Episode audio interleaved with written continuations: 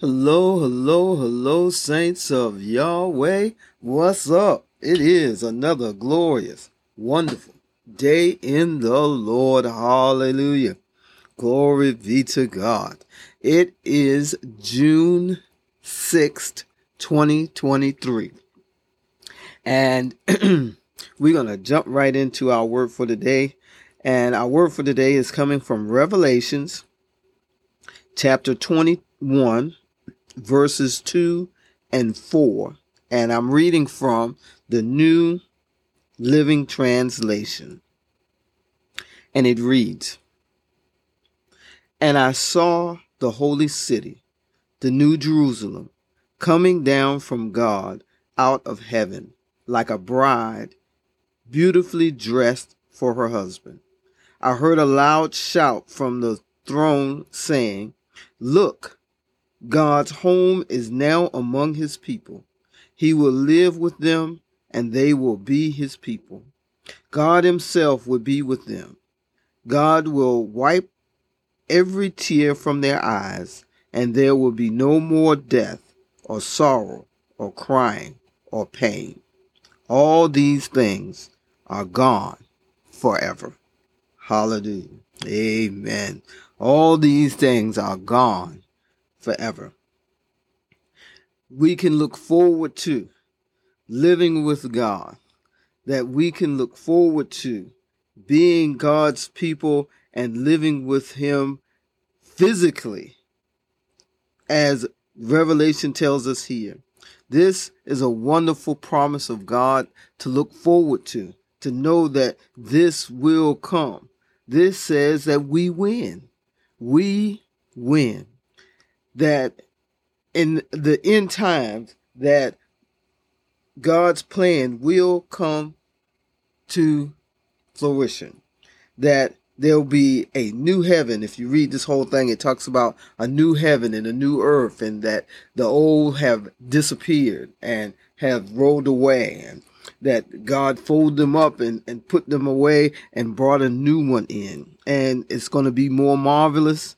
It's going to be more glorious that there will be no more tears. There will be no more crying, no more pain, no more death. Hallelujah. No more death. Glory to God. And uh, that we can look forward to this time in the, our future. That we will be in this glorious time. But in the meantime, we are to remember to be faithful to God, that we are to stand up for the things of God, and to remember that we are God's people, and that we live to present God to this world, and to give to this world the love of God. And as we do that, God is is making preparations for his kingdom at the end time. There'll be no more death or sorrow or crying or pain.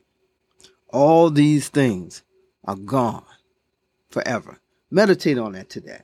Know that this time is coming, but also meditate on knowing who you are and whose you are, that you belong to God and that because God is in you and because God is with you, that all these things are minimal in our lives. And even though we lose loved ones and those who are near and dear to us, and that hurts and that pains us, we know where they are.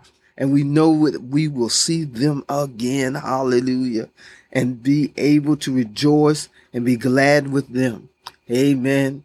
Praise God we just give God all the glory, all the honor, and all the praise. God, help us to maintain our focus in this day, to know that this day is coming and that you are fully in charge of all of our lives that have opened our lives to you. And we thank you that you're in charge and you're in charge of our lives. And we thank you that we know that your plan will come and that we will live in this day. And we look forward to it. Lord, we thank you. We praise you in Jesus' name. Amen and amen. Have a wonderful day in the Lord. We love you. I love you. And Jesus loves you so much more. Have a great day. I'll talk with you tomorrow.